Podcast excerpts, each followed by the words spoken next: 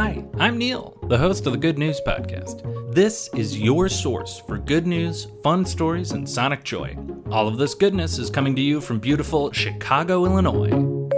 Today's good news comes to us from the world of astronomy. And you're probably thinking to yourself, Neil, we get it. you always think that space telescopes are good news. Yes, but there is an interesting crossover today that I found in an article from Fast Company. In my experience as a UX designer, I've actively tried to be more aware of accessibility in technology, like the web and the devices that we use every day. One of the most frequent instances of accessible and inclusive design is alt text. For the uninitiated, alt text is an alternative text description of an image for people who are visually impaired or blind. These descriptions are all over the place and they should be attached to every image that you come across on the internet. In an ideal world, they're all super descriptive and add useful context to someone who is using a screen reader, a program that reads the text and uses that alt text to describe images. Let's get to the good news that I found so interesting. The images from the James Webb Space Telescope are mind boggling.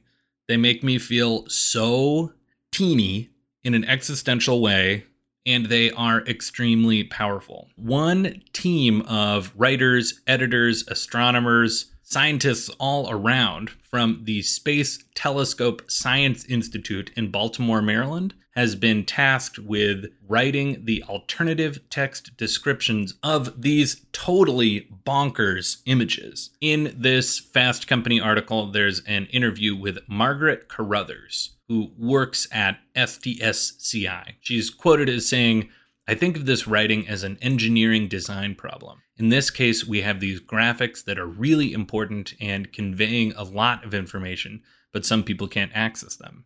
Later in the article, she's quoted again If nothing else, we need to be accurate. I think we can also be evocative and beautiful. So, with that in mind, I'm going to give you a sample of their hard work. I think one image from the most recent batch of JWST images has garnered the most attention. It's this huge image with a rippling wave of galaxies going through the middle. I'm not the professional here, so I'm just going to go ahead and read the alternative text description for this monumental image. The image is divided horizontally by an undulating line between a cloudscape, forming a nebula along the bottom portion and a comparatively clear upper portion. Speckled across both portions is a star field, showing innumerable stars of many sizes. The smallest of these are small, distant, and faint points of light. The largest of these appear larger, closer, brighter, and more fully resolved, with 8 point diffraction spikes. The upper portion of the image is bluish and has wispy, translucent, cloud like streaks rising from the nebula below. The orangish, cloudy formation in the bottom half varies in density and ranges from translucent to opaque. The stars vary in color, the majority of which have a blue or orange hue.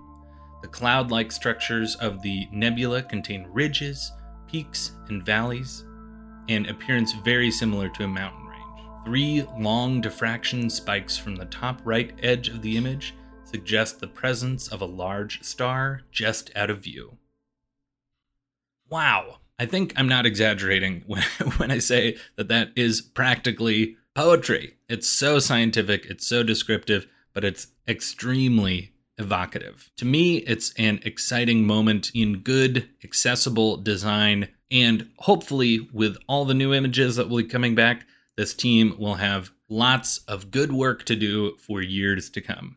That is the good news I have for you today. Enjoy the rest of your day.